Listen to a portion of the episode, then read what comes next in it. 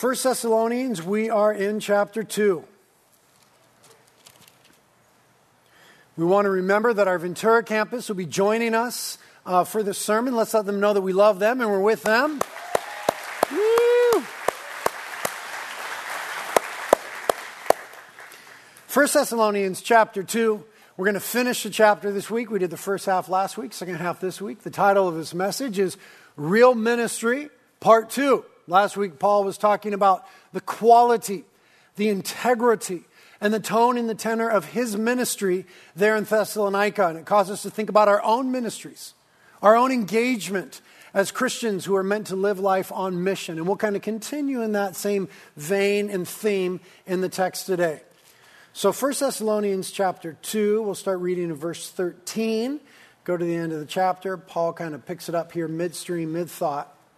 And says in verse 13, And for this reason, we also constantly thank God that when you received from us the word of God's message, you accepted it not as the word of men, but for what it really is the word of God, which also performs its work in you who believe. For you, brethren, became imitators of the churches of God in Christ Jesus that are in Judea. For you also endured the same sufferings at the hands of your own countrymen, even as they did from the Jews, who both killed the Lord Jesus and the prophets and drove us out. They're not pleasing to God, but hostile to all men, hindering us from speaking to the Gentiles that they might be saved, with the result that they always fill up the measure of their sins, but wrath has come upon them to the utmost. But we, brethren, have been bereft of you for a short while, in person, yet not in spirit. We're all the more eager with great desire to see your face. For we wanted to come to you, I, Paul, more than once, and yet Satan thwarted us. For who is our hope, or joy, or crown of exaltation? Is it not even you, in the presence of our Lord Jesus at his coming? For you are our glory and joy. This is God's word. Let's pray. Lord, before us this morning is um, a rich text, a meaty text with a whole bunch of stuff in it.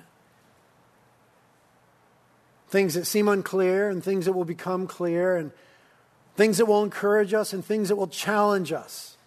All of it, your word. Your living, active, inerrant, enduring, wonderful word. So help us now, God, to hear your word. Help us not merely to hear it, Help us to obey it. Help us to live into it. Please, by the work of the Holy Spirit, cause your word to form our thoughts, our feelings, our understandings, and so our actions. Let us be men and women who receive and obey the word of God. Help me now, Lord, to teach and preach it in a way that's faithful and helpful.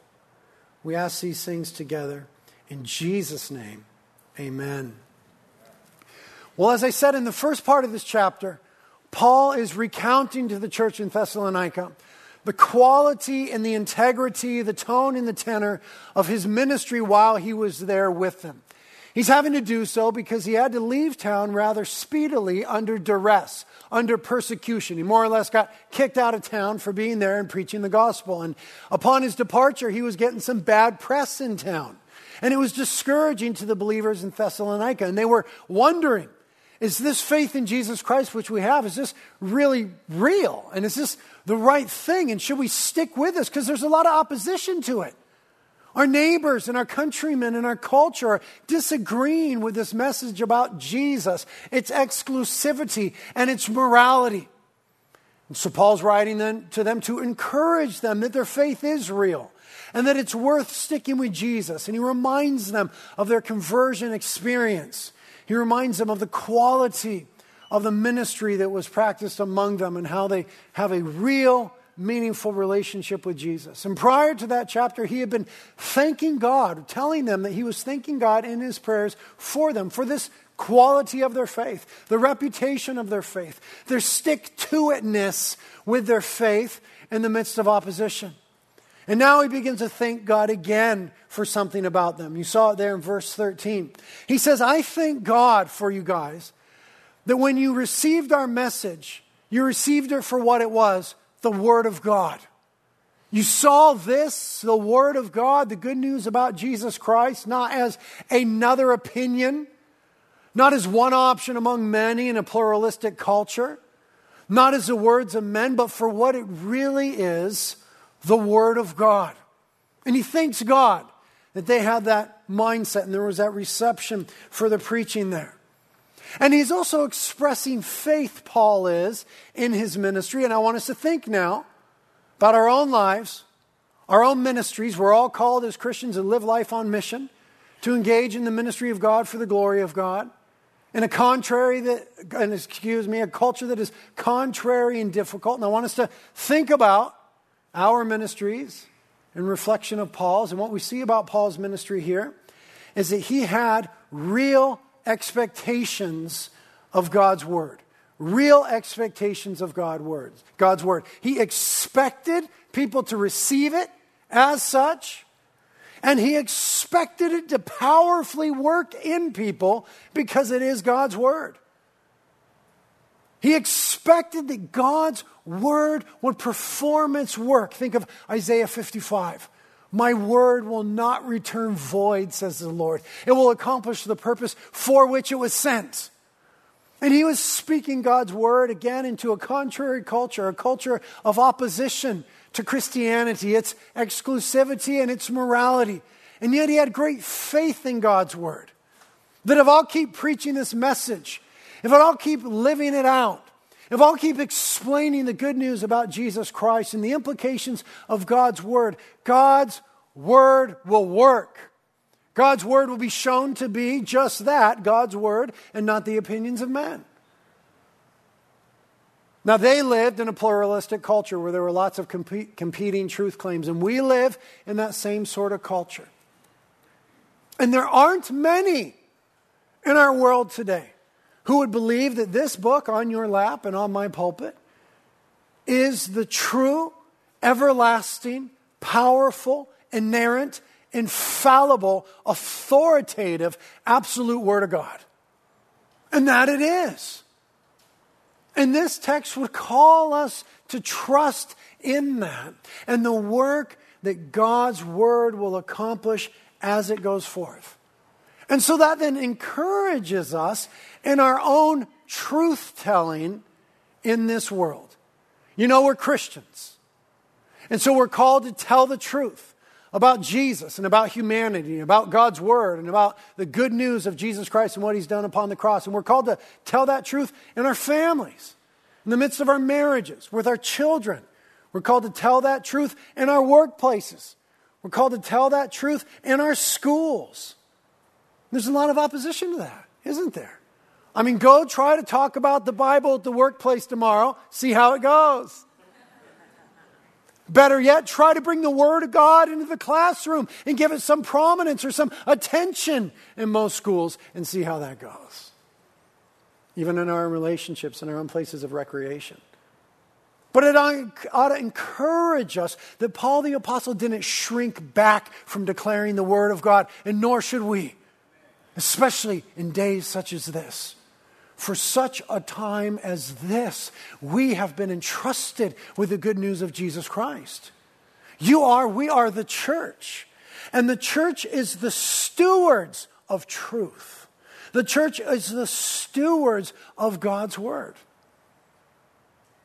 And we ought to proclaim it, speak it, tell it, talk about it, digest it, explain it as often as we can in this world with those whom we know and who haven't heard. Because it's effective. He says there at the end of verse 13 God's word is at work in you. Now, brothers and sisters, before we get too excited about proclaiming the word of God to others, we've got to make sure that we are letting the word of God form and shape us. That is a primary privilege, joy, and obligation for the Christian man, woman, or child. To be shaped by the Word of God. Realizing this, that we don't just read God's Word, God's Word reads us. We don't just study God's Word, God's Word studies us. We don't just search God's word, God's word searches us. Look at this passage from Hebrews chapter 4. For the word of God is alive and powerful. See that? It's not like any old book, man. It's alive and powerful. It's sharper than the sharpest two edged sword. Think of like a scalpel in our language today. Cutting between soul and spirit. What is that? We don't even know. We don't even know what that space is. We don't even really have the grammar to explain that. We try and we sound silly. Where the soul is this and the spirit is this and the space in between is that. but the Word of God goes there. We don't even know what it is in the depth of us, but some way here in biblical language, what is being conveyed is that the Word of God is alive and it's active and it's powerful and it goes to the very deepest places of who we are, places that are inexplainable to even us. Cutting between soul and spirit, between joint and marrow, deepest places of our being is the analogy. It exposes our innermost thoughts and desires. You know, last week we addressed the issue of motives a little bit. And motives are tricky, aren't they? Motives are tricky. I mean, sometimes I don't even know what I'm doing, why I'm doing what I'm doing. What are my motives in this thing? Thankful for the grammar, the book of Jeremiah, that tells me the heart is desperately wicked and full of deceit. Who could know it?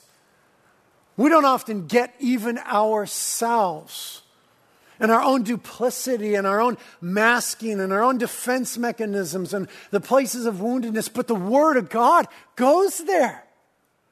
It exposes our innermost thoughts and desires, the deep space and place of motive,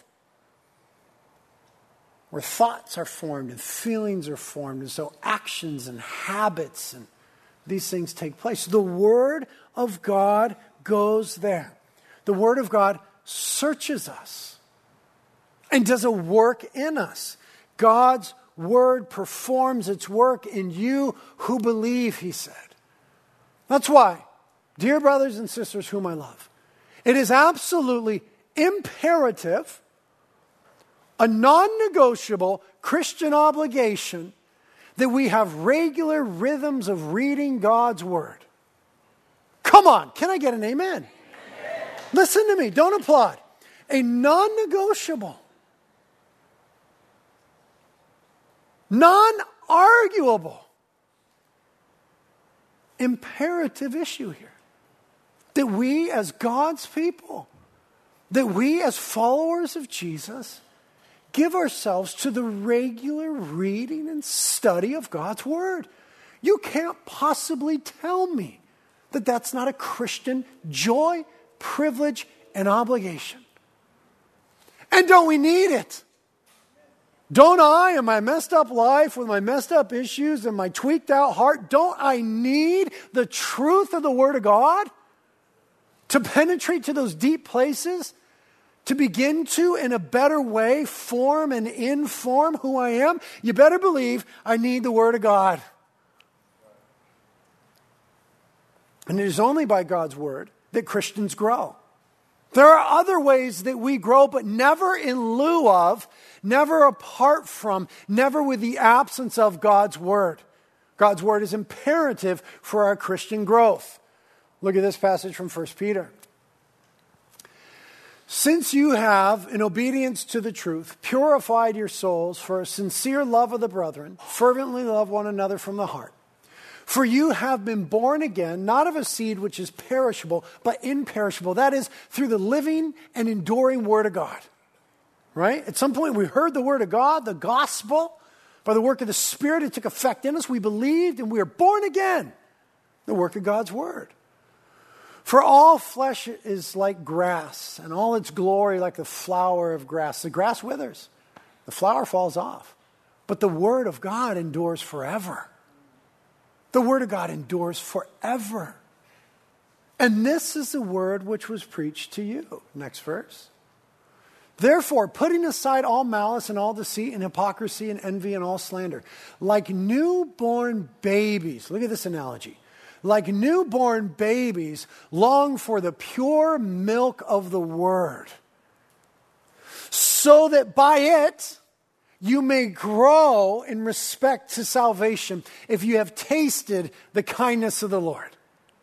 If you have tasted the kindness of the Lord, if your eyes have been opened to the truth of the gospel of Jesus Christ, that you are loved by God, that Jesus loves you and gave himself for you, and you've been brought into a love relationship with the God of the universe, and he's been good to you by grace, then the right response is to long for His Word, the Word of God, the Word of Christ, to long for His Word. How? Like a newborn baby longs for milk. How does a newborn baby long for milk? Oh man, it's a vicious thing, isn't it? It's a vicious thing. Like the babies they come out and they want and they need the milk. They want and they need the milk. And the milk is absolutely necessary.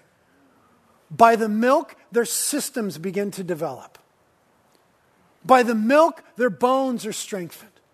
By the milk, their mind develops and their flesh grows and they begin to mature and they're protected. Their immune system develops and they are protected by the God given nourishment of the mother's milk. Now, this is God's design for Christians.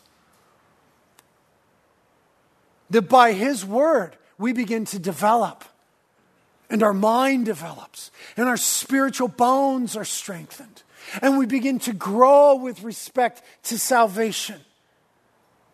And we're protected by the effect of God's word in us, our immune system to the world, the flesh, and the devil begins to strengthen when we're nourished on God's word.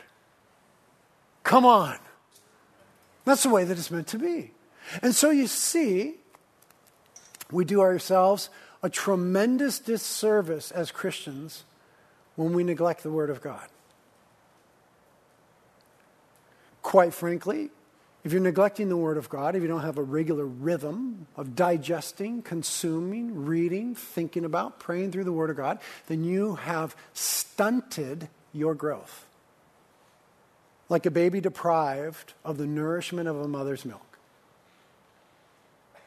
So you're not developing in strength, spiritual strength. You're not developing in mind, a Christian mind formed by doctrine and truth and theology. You're not growing strong spiritual bones. And so you're easily pushed around. You're easily dissuaded. You're tossed to and fro. You're easily taken advantage of by the enemy and too easily fall to the things of the flesh. Listen to me. God has ordained that Christian men and women and children grow by His word. It's God's gift to us. It's His wonderful, inerrant, living, and active, effective, and powerful word that He has given us for our growth because He loves us. Now, this next passage will sting a little bit, as if that one didn't. Hebrews, verse 5. You have been believers so long now that you ought to be teaching others. Okay, it's talking about trajectory of growth. Instead, you need someone to teach you again the basic things about God's Word. You're like babies who need milk and cannot eat solid food. You see, there's supposed to be a, a growth pattern in the life of a Christian through the Word of God. That we move from milk now to solid food. My little baby girl, Fifi, 16 months old. Solid food, man. Solid food. It's the way it's meant to be. And God's word is like milk when we need that nourishment, and then it's like meat when we need that nourishment. And it provides a growth trajectory in the life of the Christian. But look, for someone who lives on milk, is still an infant, and doesn't know how to do what is right. Stunted growth. Solid food is for those who are mature, who through training have the skill to recognize the difference between right and wrong. Now, there's a little switching of metaphor there. Previously, he was talking about the word being milk, and now he's talking about the word being meat or solid food. And the idea here is maturity. And the, the, the pointed finger in the text is some of us should be more mature than we are. We ought to be leading others to Christ. We ought to be teaching others the Word of God. We ought to be discipling others. We ought to be pouring into others. We ought to have an effective truth telling ministry. But our growth is stunted because we've never given ourselves to the Word of God, so we're like little babies. Verse 14 Solid food is for the mature who, through training, have the skill to recognize the difference between right and wrong. Is that not a desperate need in our culture today? The ability to discern between right and wrong. You see, we have to be renewed by the transforming of our minds. Transformed, excuse me, by the renewing of our minds. The truth of the Word of God. We are so inundated with half truths, less truths, untruths. We need to have the Christian discipline of inundating ourselves with truth, pure truth. Pure truth, solid food, mother's milk nourishing, protecting, strengthening, growing. And this is a rebuke to the Christian man or woman who has neglected the Word of God. And when we do that now, when we do that, we become shaped by the world. That's the juxtaposition given to us in Romans chapter 12. Paul says, Don't be conformed to the image of this world. Don't let this world shape you and mold you. Rather, be transformed by the renewing of your mind through truth. If we don't give careful attention to the truth, we get shaped by the world. But you see, the point is, God's word is meant to shape us. God's word is meant to shape us. Look at 2 Timothy 3 up here. All scripture is inspired by God. Literally in the Greek, God breathed. This is God's word and profitable for, useful for, okay, effective for these things teaching, that is teaching us, reproof toward us, correction, and training in righteousness, so that the man or woman of God may be adequate and equipped for every good work. Now, there's the goal maturity. That we're able to live out our Christianity in a contrary culture on mission with God for the glory of Christ so that the man or woman of God may be adequate, equipped for every good work. But it starts with the Word of God, which is profitable, useful for these things. Let me define these things for you. For teaching. Next slide, brother. Teaching. That means God's Word tells us what is right. Reproof God's word tells us what is wrong. Correction. God's word tells us how to get right. And training in righteousness, how to stay right. Now look at that. That's a beautiful little outline for your own personal study of Scripture, for your own time in the Word. A few weeks ago, I encouraged you to read the Bible and look for four things in any text, right? You remember these? These four C's? Something that was cool, something that's clear or concrete, something convicting, and something about Christ. I do that almost every day. A wonderful way to think through Scripture. But here's another one read any passage of Scripture and ask yourself and, and engage with it what is right? What, what is this telling me? What, what is the Word of God saying is, is right? What should I think about right and wrong? What is wrong? Where's the reproof? Where's the admonishment? Where's the revelation of incongruencies, inconsistencies, rebellion to God's word? How am I being corrected by God's word? How do I get right? What do I need to repent of? What do I need to forsake? And then what do I need to head toward? How do I stay right? Training in righteousness. Brothers and sisters, if we'll give ourselves to this sort of stuff, the Word of God having this work in us, then we could stand among those who say, We have received God's Word for what it really is God's Word. And that's what he says in verse 13 about the church in Thessalonica. So one would, they were so inclined in response to this, ask themselves, Am I really receiving God's Word as God's Word? And if you are, brothers and sisters, that would be evidential. Evidential. Some growth. Nobody's perfect. In fact, we're all pretty jacked up. But some growth. But, but more concretely, just a commitment. Just a commitment to the Word of God.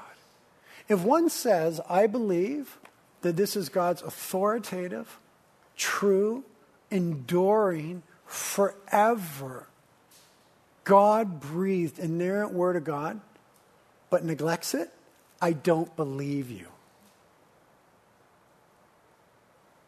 And we are not among those who have received this message as God's word. If we believe those things about Scripture, then we will give it some attention. Am I wrong? Am I too mean? Is this too heavy handed? Is this true? Look what 2 Timothy says. Be diligent to present yourself approved to God as a workman who does not need to be ashamed but accurately handles a word of truth. Some hard work language there. Be diligent. Present yourself to God as a workman who accurately handles the word of truth. That is the call on every Christian man or woman. And God's word is a gift because in God's word we discover more about Jesus who loves us and gave himself for us. He is the word of God. The more we dive into it, the more we discover of the person of Jesus who loves us and gave himself for us. So maybe you're sitting here and you're thinking, oh boy, I'm super busted today. I haven't been given any attention to the Word of God. Tomorrow morning, open up your Bible to Psalm 119. Psalm 119. And spend the next couple weeks in Psalm 119. It's the longest chapter in the Bible, 176 verses. Don't read it all at once. Just read a little bit just as much as makes you happy. Just read a little bit tomorrow and then a little bit the next day. Psalm 119, I read it at least once a year and I journal through it and I pray for it. it pray through it, excuse me, is all about God's word and how precious and powerful and preserving and protecting God's word is and how we are revived by his word. It's a wonderful call. It's a wonderful place to start if you're struggling with these things. But Paul the Apostle, as a great example, had real expectations of God's word. The second point for this sermon is that Paul had a right understanding of opposition to God's work. He had real expectations of God's word, and he had right understanding of opposition to God's work. Look in verse 14. He says, For you, brethren, became imitators of the churches of God in Christ Jesus that are in Judea. For you also endured the same suffering at the hands of your own countrymen, even as they did from the Jews. Stop right there for a moment. Paul's goal here in writing this is to console the church in Thessalonica because they've been experiencing some persecution, there's been some heat right? The culture around them, their own countrymen, their own neighbors, their own community, their own friends, didn't like their Christianity, its exclusivity or its morality. So there's been some, some pressure on them to acquiesce, to back off, to abandon the faith. And Paul here is trying to console them by saying, listen, church in Thessalonica, you're not alone in this. In fact, when the church first started in Judea, that central part of Israel where Jerusalem is. When the, first, when the church first started there, they experienced the same thing from their own countrymen, the Jews. From the religious Jews, they experienced the same sort of rejection, the same sort of persecution. He wants them to know you're not alone in that. The church started with opposition. The church is growing and you're experiencing opposition. And Jesus told us it will always experience opposition. So he's telling them it's okay. This is not abnormal. You haven't done anything wrong. Everything hasn't gone sideways. The church started like that. Now, he speaks here about the Jews. And in our post Holocaust world, these words are abrasive and, and rightly so. But we got to think about the context of Paul's world. And Paul is speaking purely of religious Jews' opposition to the good news, the gospel of Jesus Christ, the church of Jesus Christ, and the mission of Jesus Christ. And that was very real in that day and very difficult. The first church was all Jewish people who recognized Jesus as a Jewish Messiah. And the opposition there in Jerusalem when the church was birthed came from Jews. And that opposition followed Paul as he did ministry and mission around the then known world. And Paul is saying these things as a Jew himself. Remember, Paul identifies himself in another book as a Jew of Jews. And so he says in verse 15 who both killed the Lord Jesus. You know, Pontius Pilate was the one who condemned Christ to die, but the religious Jews were the ones that were there singing, yelling, screaming, Crucify him, crucify him. And the prophets, he says. God's people, Israel, had a long history of persecuting the prophets that God sent to them. Maybe we do the same. And drove us out Right? He's talking about the early church there in Jerusalem. They were driven out of Jerusalem, they had, they had to scatter. Acts chapter 8. And he says, in this, it's not what he says, but it's there, the idea is, in this, they're not pleasing to God, but hostile to all men. Now he defines all men, hindering us from speaking to the Gentiles that they might be saved. That's not an anti Semitic statement. The Jews are hostile to all men. That's not what he's saying. He's saying all to whom the gospel is going that they might be saved. The Jews are trying to hinder it at that time in this place. He's just calling out clear opposition during that time. And he says some tough stuff about those in opposition. He says in the second part of verse 16, with the result that they always fill up the measure of their sins. Calls it what it is. This opposition to Christ and his church and his gospel is sin. And that's a weird Bible phrase they always fill up. It means that God has been patient, is being patient, and they're just layering sin upon sin. The same thing is said to the whole world in Romans chapter 2, where it says, When we rebel against God, we are storing up wrath for ourselves. We think that God doesn't care, but in truth, God is patient with us. That's the idea of the phrase. But God will not always be patient. Then he says in the last part of verse 16, but wrath has come upon them to the utmost. God will ultimately deal with opposition. In the meantime, his desire is to save all men. And Paul knows that the Jews are part of that. Read later on Romans chapter 9 through 11, where Paul says, I would do anything. I would do anything. I would give my life and I would give my salvation if I could, that my fellow countrymen, the Jews, might come to know Jesus. And then he clearly tells us in the middle of the book of Romans that God is not done with Israel. He's not done with his people. And he's still working amongst them. And that Israel will be saved. But here, endeavoring to comfort the church in Thessalonica, he says, I know your neighbors, your countrymen, your friends, your compatriots, your community is turned against you because of your commitment to Christ. That's the way it's always been. And we need to hear that it will always be that way. And there is in our day great opposition to the gospel of Jesus Christ. Jesus said, In this world you have trouble. Jesus said, If they hated me and they crucified him, they're going to hate you. But he also said, Blessed are you when you're persecuted for my name's sake, for your reward will be great. There's going to be opposition. It's okay. Jesus knew it. The early church knew it. The prophets knew it. Paul experienced it. The church in Thessalonica experienced it. But there is a true source of opposition that we need to be mindful of. Verse 18, he says, We wanted to come to you. Paul wanted to return and visit because his departure was hasty. I, Paul, more than once, and yet Satan thwarted us, he said. Satan thwarted us. Sometimes opposition is from people, sometimes opposition is from Satan. But if we want to push a little further, if we want to dig a little deeper, we realize that in truth, the opposition is always from Satan. He's the source of it. We have a real enemy, and it's not people. The real enemy is Satan. The real enemy is Satan.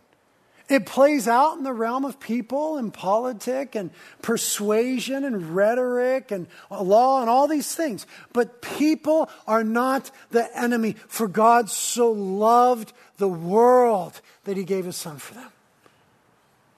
They're not the enemy, they're the harvest. They're the desire of a God who saves and is mighty to save. They're the mission field. So it's important that we realize so that we can love people who are in opposition to the truth we proclaim. That they're not the real source of opposition. the enemy is. And so that forms the way that we interact then with the world around us. Look what Paul said to Timothy elsewhere. The Lord's bondservant, okay, that's language for a Christian. The Lord's bondservant must not be quarrelsome, but kind to all, able to teach. Okay, that's not, that doesn't say pastors must be. It doesn't say evangelists must be. It doesn't say Billy Graham must be. You must be, as a Christ follower, not quarrelsome, kind of all able to teach. Doesn't mean you got to teach like this from a pulpit, but that we can explain the truth about Jesus to a world around us who desperately needs us, needs it. That's, that's, that's on us. Patient when wronged, with gentleness correcting those who are in opposition. There it is. With gentleness correcting those who are in opposition. They're not the enemy. We have a real enemy. But we do need to correct. We do need to speak truth into the midst of error. We do need to bring the truth into the story of lies. Speaking truth, correcting those who are in opposition with gentleness. Not with yelling, not with signs, not with brow hammering and head busting and Bible thumping and mean language, but kindness gentleness, humility, and yet faithfulness and boldness with the truth. Correcting those who are in opposition, not letting it go. That's hard, right? I, I usually just want to let it go. You know, I'm out surfing with my friends, and there's some thing that they're talking about, and there's this untruth about God or humanity or the way things are, and I just want to paddle away. And we're in the coffee shop, and there's some untruth, or you go to your sister's house and she's reading this ridiculous book that's not true, and you just want to. I'm not referring to my sister, by the way, who listens to these messages. I meant your sister. I saw the book, it's bad. And you know, we just kind of want to let it go, but there is a more wonderful, a higher calling upon the Christian. Higher calling to speak truth with gentleness. Now, now look what's at stake. If perhaps God may grant them repentance leading to the truth of knowledge. The goal is not to win an argument. The goal is not to shame them. The goal is not to win in the political realm. The goal is not to have the most power. The goal is not to be right. The goal is that they might be saved because God loves them and that has everything to do with our willingness and our mode and our approach to communicating truth. Because there is a real enemy, verse 26.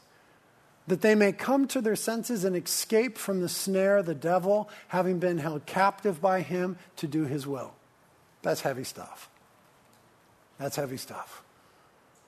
Because we, we know these people. They're our neighbors, they're our friends, they're our coworkers, they're our schoolmates, they're our family. 2 Corinthians chapter 4 says, if anybody doesn't get the gospel, their eyes are blinded to it. They've been blinded by the God of this world, lowercase g, Satan, so that they might not see the glory of the gospel of God in Christ Jesus. See, there's, there's something at stake here. Hence, this wonderful calling. That's why Paul had just great, great, great bravado in preaching the gospel and telling the truth because there's so much at stake. And he knew about real opposition. Sometimes it comes from people, sometimes it comes from the devil, but it's always about demonic opposition. And we can see men and women delivered by the truth of the gospel of, the Jesus, of Jesus Christ. Amen? In the end, brothers and sisters, Jesus wins. Amen. Now, that's not the end of the sermon. Don't get excited. One more point. The final thing we see about the text is that Paul had, and I hope that we will have, reason to rejoice at the coming of Jesus Christ. Reason to rejoice at the coming of God's Son. Verses 19 and 20. He says, For who is our hope or joy or crown of exaltation? Is it not even you in the presence of our Lord Jesus Christ that is coming? For you are our glory and our joy. New Living Translation helps us understand that verse a little bit. It's a little more clear. Pop it up there, brother. Thank you. After all, what gives us hope and joy? And what will be our proud reward and crown as we stand before our Lord Jesus when he returns? It is you. Yes, you are our pride and joy. Paul is rejoicing in the fact that he had obeyed God's and God, obeyed God and God's call to be on mission. He went to this place in Thessalonica. He engaged in preaching the gospel. There was a church that was planted. There are men and women who were saved. There are lives being transformed. And Paul says, with great confidence that this brings him joy and that it will bring him reward when Christ returns. That his life has counted for something. And when we make our lives count for Jesus, there is always return. And Jesus spoke in the Gospels repeatedly over and over again about the fact that we are stewards of His truth, commissioned representatives, and that He's given us gifts, resources, talents, opportunities to be used for His purposes, for His glory, for His mission, for the telling of the good news of Jesus Christ in the world. And the, He was explicit that when we do that, there will be reward. I mean, He just says it. He contrasts the unfaithful and the faithful steward. And if you're faithful with your life for the purposes of God, there will be great reward. And Paul knew this, he believed it, and he says, Hey guys, you, this church that we helped start, I'm stoked about it. And I'm stoked about when the Lord comes, I can expect reward and will have reason to rejoice. Jesus wanted to give us this posture explicitly, said it at the end of the book of Revelation, Revelation 22. Behold, I am coming quickly, and my reward is with me to render to every man according to what he has done. Speaking there of the church who's called to be faithful with a mission in the ministry of Jesus Christ. Jesus is coming, and when he does, and receives the church unto himself, we will be rewarded or not. God bless you, little baby. For our faithfulness or lack thereof. This is explicit in Scripture. Paul was looking forward to this because he had obeyed God's call in his life. He endeavored to let his life count for Christ's purposes. He knew that he belonged to Jesus who loved him and gave his life for him. And he figured that if Christ would die for me, then surely I can live for him. So much so that he would say in another letter, It's no longer I who live, but Christ who lives in me. My life has been subsumed by the glory and the purpose and the power and the cause and the reality of Christ, he would say. So it mattered to him that he was a man who was engaged in God's things. And it matters to Christ. You're his. He made you, he bought you, he's redeemed you through the cross, and he's got a purpose for your life. In whatever station you are in, you're a stay home stay at home mom. That's your place to endeavor to be faithful to Christ. You've got some sucky job you hate it.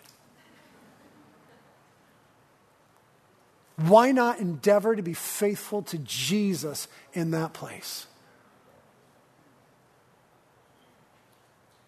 You've got a good marriage, you've got a tough marriage. Be faithful to Jesus in that. You've got kids, I've got a son, I've got a daughter. Be faithful to Jesus in that. You got neighbors, you got friends, you got community, you got family.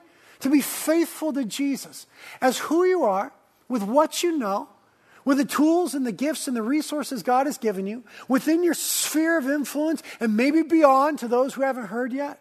The call on every Christian man, woman, and child is to be faithful to the cause and the purposes of God. And for that, there will be reward or not.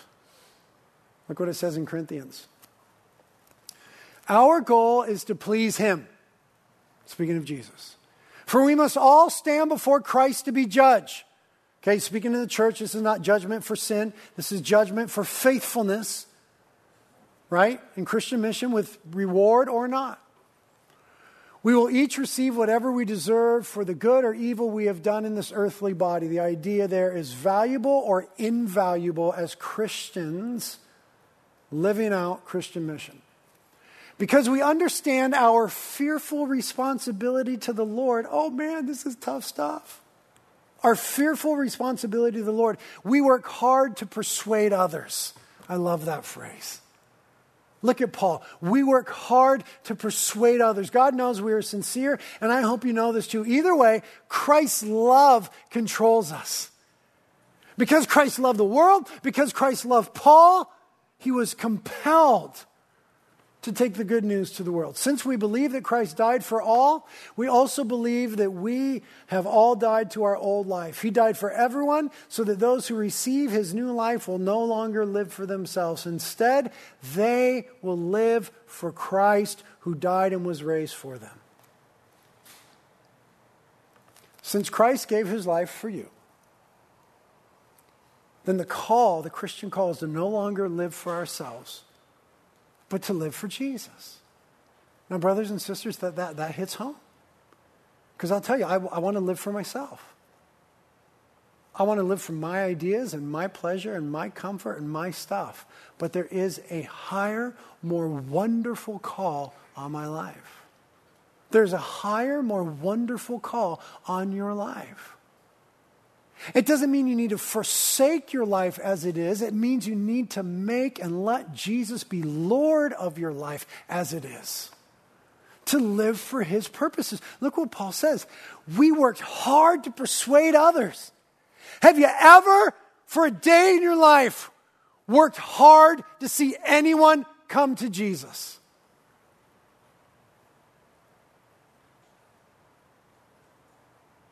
Then what will be your joy and glory on the day of Christ's return when he comes with the intention of rewarding his church? What will be your joy and glory? Paul was able to say, This church in Thessalonica, there it is, Lord, excited about reward. To what will you point? If Christ loves us and gave himself for us, is it too much that we would live for his purposes in the world and work hard to persuade others of the love of God? There's still time to do all the other stuff. It's a long life. There's 24 hours in the day. We can still surf and have fun and have good food and hang out with the family and go camping and have a job and make money and buy some junk and see some stuff. There's plenty of time in the day to live your life and be faithful to Jesus with your life. And I would be an unfaith, unfaithful pastor today with this text before us if I didn't call us to give careful attention to it. Because you matter to God and His purposes. What will your epitaph be? You know what an epitaph is? A little thing that's written on your tombstone.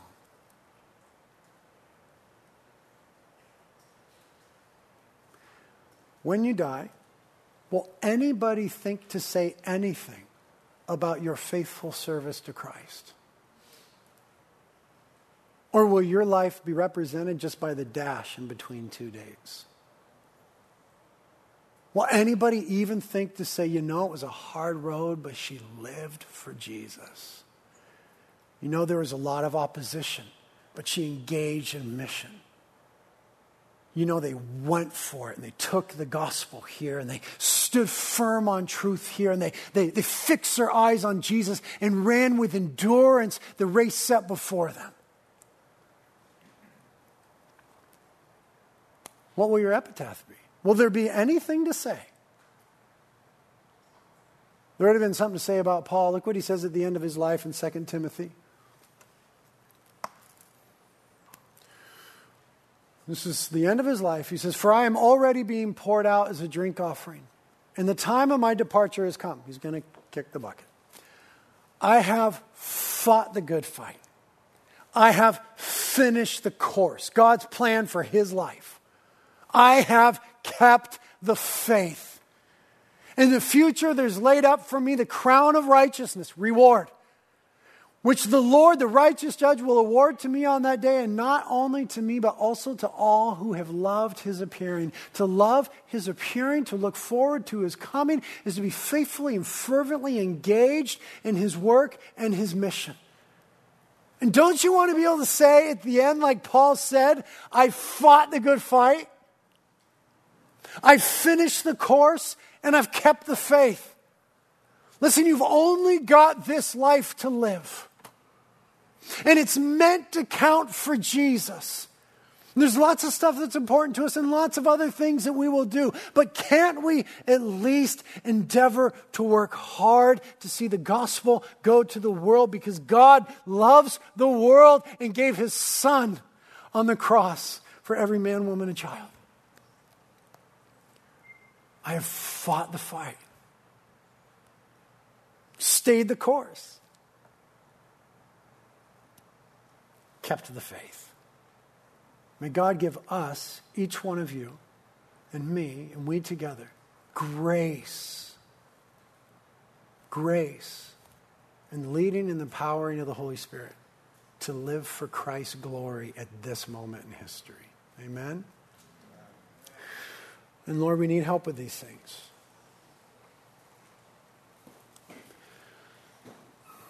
This wonderful grace that we've been shown through Christ, we, we want it to have a powerful effect in our lives. We want to be able to say with Paul, I, I worked hard for the purposes of God and the glory of God. But Lord, we just, you know, we have busy lives and stuff going on, and we have heartaches, and some of us feel trapped, and we don't know how to do that. And help us to think it through. Help us think it through. What does it mean to be faithful? To who Jesus is in my home, at work, in my recreation, in my community. Help us with that, Lord. We, we want our lives to count for you. We, we need you to lead us, Holy Spirit. Lead us in paths of righteousness for thy name's sake. Teach us, Lord. Reprove us, correct us, train us. Show us where we need to repent today, Given ourselves too much to lesser things. Show us where we need to press in to who you are and what you're calling us to. Lord, I know, I know, I know that I've been heavy handed today. I hope that I've been faithful, that you, Holy Spirit, would come and help now and pour the love of the Father into our hearts, that there be no condemnation for those who are in Christ Jesus, but we would be greatly encouraged, inspired, even pushed to be faithful in our lives for your glory for our well being. In Jesus' name we pray. Amen.